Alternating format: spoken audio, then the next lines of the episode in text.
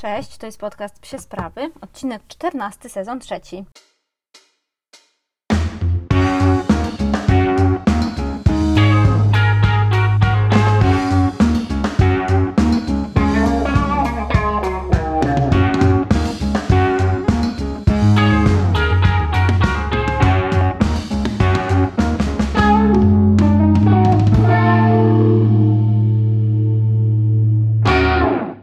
Jak Wam mówiłam wcześniej, ten sezon będzie miał trochę więcej niż piętnaście odcinków, czyli więcej niż poprzednie, a to dlatego, że mam jakiś tam pomysł na kolejny sezon i on będzie się musiał zaczynać około połowy września z różnych względów, o których mam nadzieję niedługo Wam powiem.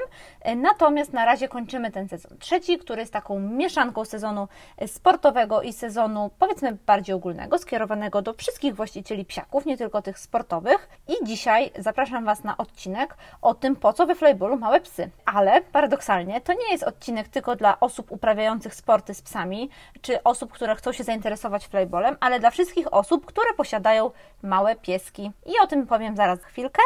A chciałabym dzisiaj zacząć trochę inaczej niż zwykle, bo zwykle opowiadam Wam, jak minął nasz tydzień, a w naszym tygodniu, w tym minionym, nie za wiele się działo. Natomiast mamy jeden fajny produkt i jedno ekstra miejsce do polecenia. Pierwszy produkt to jest to zabawka, którą pewnie widzieliście już na wszystkich profilach na Instagramie, więc nie będę tutaj jakaś niezwykle oryginalna, ale ja też postanowiłam ją przetestować i myślę, że każda taka recenzja, taki test gdzieś tam Wam pomaga w wyborze, a nie jest to jakaś super tania rzecz, więc posłuchajcie, jeśli jesteście zainteresowani zabawkami na inteligencję dla psów. To jest zabawka taka, powiedzmy, gra logiczna, można tak powiedzieć, Niny Ottoson, Dog Brick.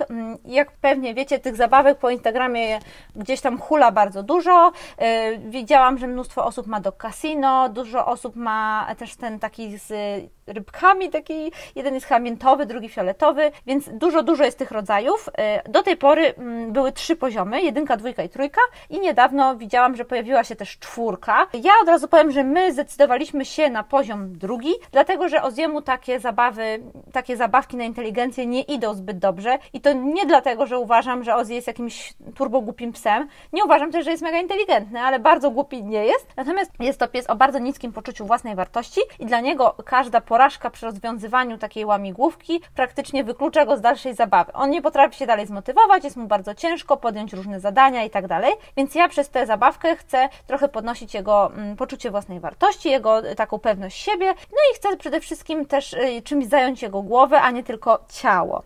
Więc Dog Brick kosztuje około sześćdziesiąt złotych na różnych sklepach internetowych, ale polecam Wam bardzo, jeśli chcecie troszeczkę zaoszczędzić, poszukać w grupach na Facebooku, które, na których właściciele psów odsprzedają różne rzeczy, których już nie używają, bo tam się zdarza taniej. Ja swoją zabawkę kupiłam w sklepie Ufuf. Zabawka ma kilka poziomów trudności, w zależności od tego, czy zapakujecie we wszystkie schowki, czy położycie jakby wszystkie elementy. Na pewno jej dużą zaletą jest estetyka, bo rzeczywiście wygląda bardzo ładnie, estetycznie. Dużo bardziej mi się podoba niż zabawka Trixie, którą miałam wcześniej.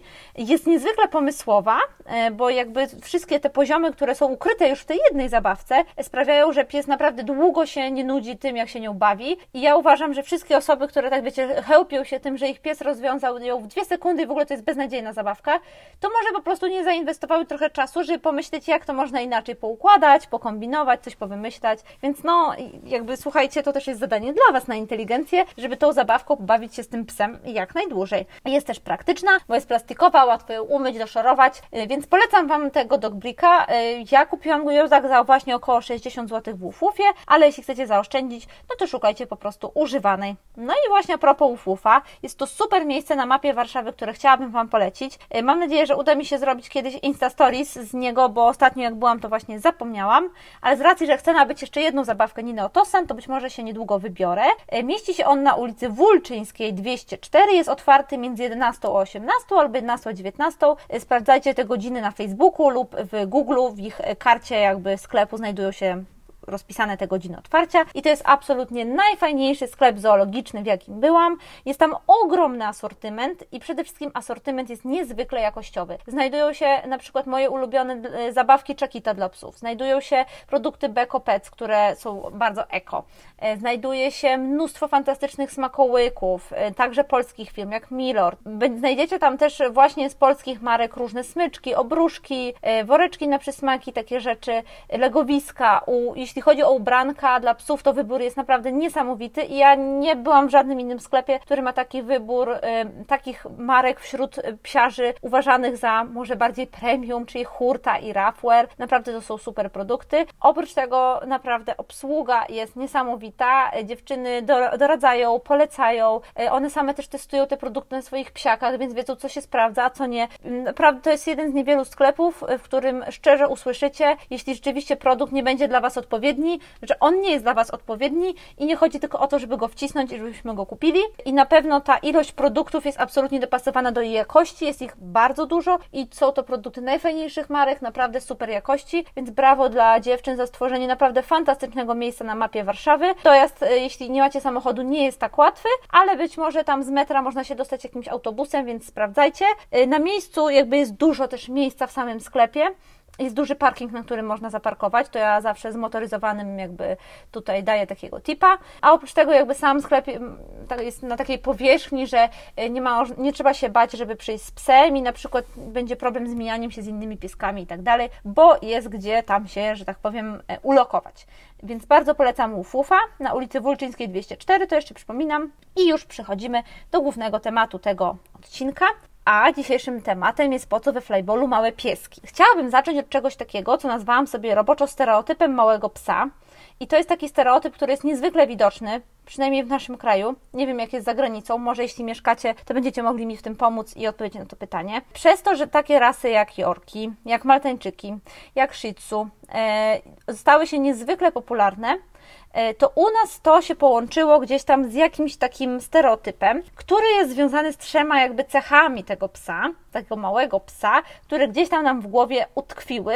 I trochę nie sprawdzaliśmy, czy te wszystkie trzy cechy są zawsze w jednym tym konkretnym osobniku, tylko przypisaliśmy całej grupie małych psów dokładnie je. I to jest przede wszystkim rozmiar, więc to jest jakaś tam oczywista cecha małego psa, taka, która go warunkuje, że to jest mały piesek, taki nakolankowy, zresztą słowo nakolankowy bardzo często spotykamy, lub też do torebki, to też super często słyszałam. Oprócz tego to są naprawdę w większości bardzo piękne psy, to są psy często o długiej sierści, o takim pięknym ubarwieniu, umarszczeniu, są to pieski, które też no, są takie, mają ten taki wyjątkowo widoczny faktor cute, czyli są słodkie, urocze, aż się chce je pogłaskać. No i też w większości tych psów, z racji, że są to rasy ozdobne, ten charakter też jest taki jakby dopasowany do tego małego pieska, to są takie fajne przytulaski, gdzieś tam domowe pieski, które lubią spędzać czas z nami. No i dlaczego te małe psy się stały takie popularne, słuchajcie? Zaczęło się to od tego, że no mały pies, no to jest przede wszystkim duża wygoda, no nie oszukujmy się, ja przez, przez to jak...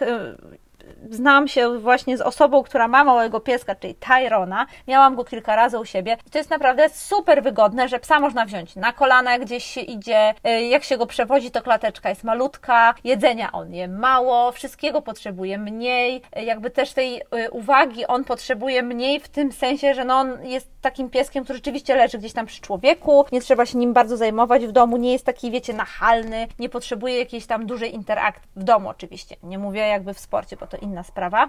No i też to jest wygodne pod takim kątem, jak powiedziałam, transportowym, wygodnie tego psa po prostu wziąć na ręce, wygodnie też go, słuchajcie, po prostu trzymać na smyczy, jak na przykład rwie się nam do jakiegoś innego psiaka. I to jakby ta wygoda i ten taki stereotyp tego takiego małego, nakolankowego psa jakby obudziły w nas taką pokusę, żeby nie traktować go jak dorosłego psa, tylko traktować go jako, jako takie dziecko, jako szczeniaczka, jako takiego małego po prostu pusia, który tutaj siedzi u nas na kolankach, jest naszym takim towarzyszem. W ogóle gdzieś nas, u nas się utarło to, że ten mały piesek to jest taki, taki nasz mini towarzysz, taka nasz, taki nasz dodatek do naszego życia, który tutaj jest z nami, sobie jedzie na wycieczkę w tej torebce. Ja tego stereotypu bardzo nie lubię, a miałam jako, jak jako psa takiego rodzinnego, jak byłam mała, właśnie małe psy, bo miałam pinczery i wydaje mi się, że moi rodzice akurat brali pinczera ze względu na wielkość i na wygodę, bo dwójka dzieci, mały pies, więc było im łatwiej, nie mieli też jakiegoś dużego samochodu. Natomiast musimy pamiętać, że gdzieś to, że to jest mały pies, to on ciągle dojrzewa, on ciągle dorasta i on ciągle gdzieś na końcu to się stanie dorosłym osobnikiem, który ma dorosłe potrzeby, który ma dorosłe jakieś tam pragnienia i do którego musimy traktować jak dorosłego psa. To jest normalny, normalny pies, który potrzebuje uwagi jak każdy inny. I wiem, że to rodzi w nas taką pokusę, że na przykład jeśli ten pies zachowuje się agresywnie, to my się z tego śmiejemy. Ja na przykład ostatnio miałam taką sytuację, że mojego Ozzy'ego na spacerze zaatakował York. Pani, która trzymała go oczywiście na smyczy flexi, bo małe pieski się prowadza tylko na smyczy flexi, pamiętajcie, na żadnej innej. Oczywiście to był żart. Mam nadzieję, że tutaj wszyscy wiedzą, jestem wielką przeciwniczką flexi. Więc ten piesek na flexi, słuchajcie, do mojego Oziaka po prostu, że tak powiem, z mordą, albo raczej z mordeczką wyskoczył. I ta pani się po prostu zaśmiała z tego i rozmawiała z kimś oczywiście przez telefon. To jest tu takie stereotypowe, totalne zachowanie.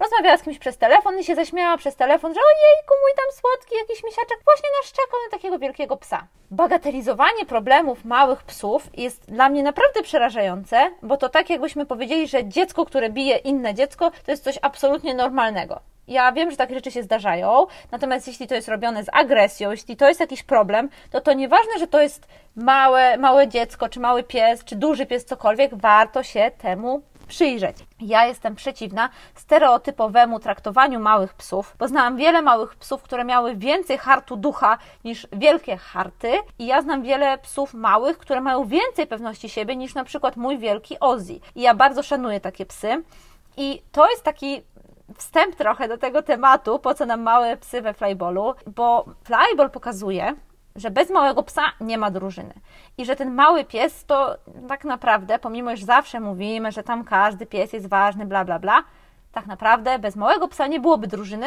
bo bez małego psa musielibyśmy biegać na dużych chopkach i wszystkim psom byłoby mega ciężko. No właśnie.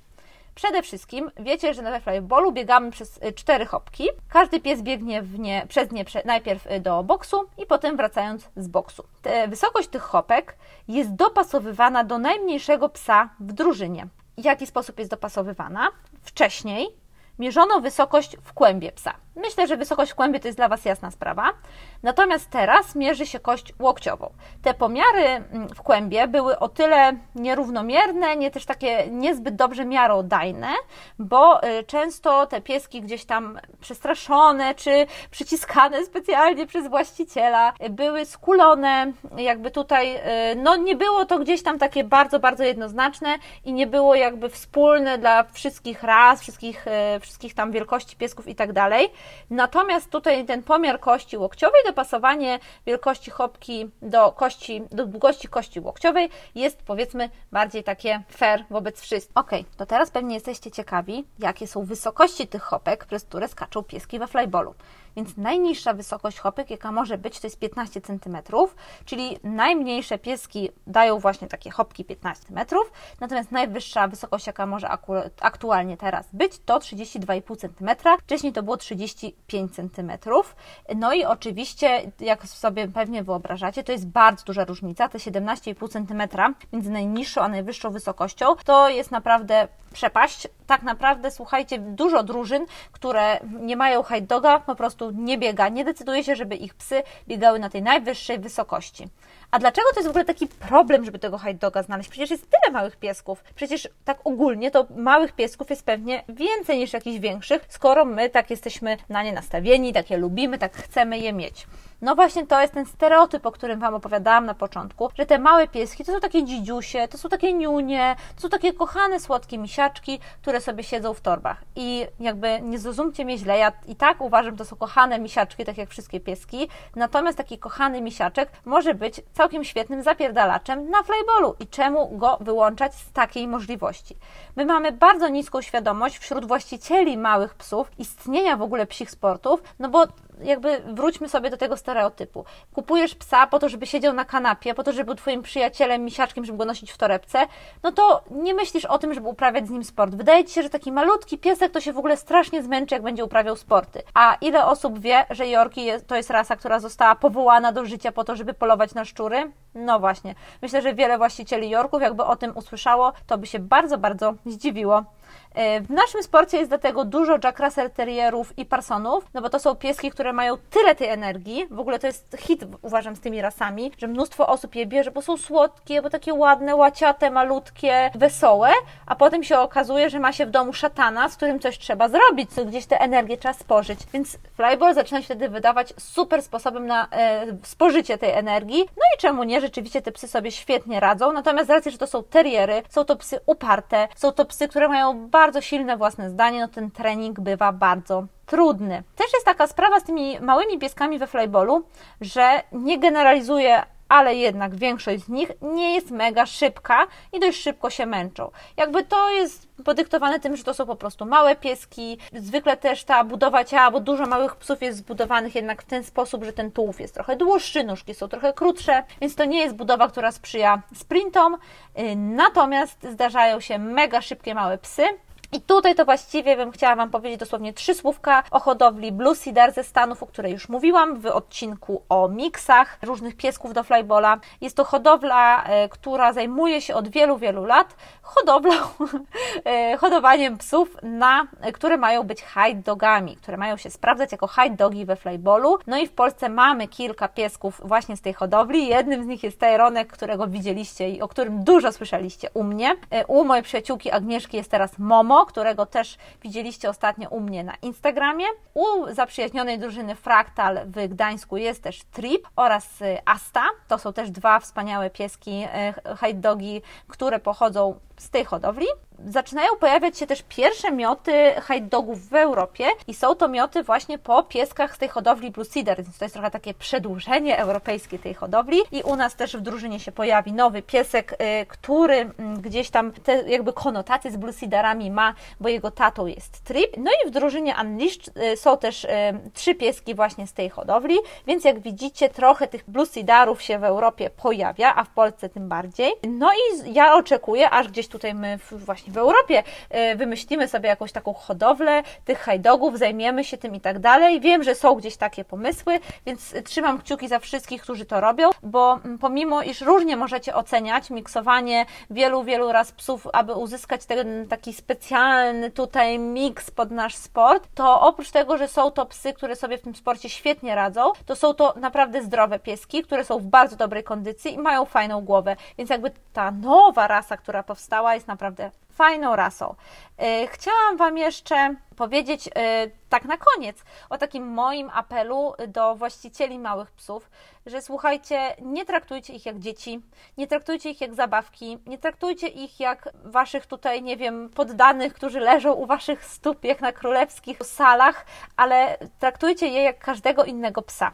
I traktujcie je, jakby były dużymi psami. I ja chciałam każdemu właścicielowi małego psa, który mnie słucha, dać takie zadanie, żeby przez jeden dzień chociaż spróbował potraktować swojego małego pieska jak dużego. Postarał się z nim tak wyjść i dać mu tyle wolności, jakby to był duży pies. Postarał się trochę mniej na niego chuchać i dmuchać, trochę się silniej z nim pobawić, może troszeczkę mocniej poszarpać, może trochę dalej rzucić frisbee, może dać duże frisbee zamiast małego. Ja mam takie doświadczenie, że te psy, którym, te małe psy, którym my dajemy tyle zaufania, dajemy z siebie tyle takiej pewności, pewności siebie, same jej bardzo dużo nabierają. Więc no, jeszcze raz chciałam tylko powtórzyć, że no, traktujcie swojego małego psa jako psa, a nie jako pies, pieseczka, piesiunia do torebeczki.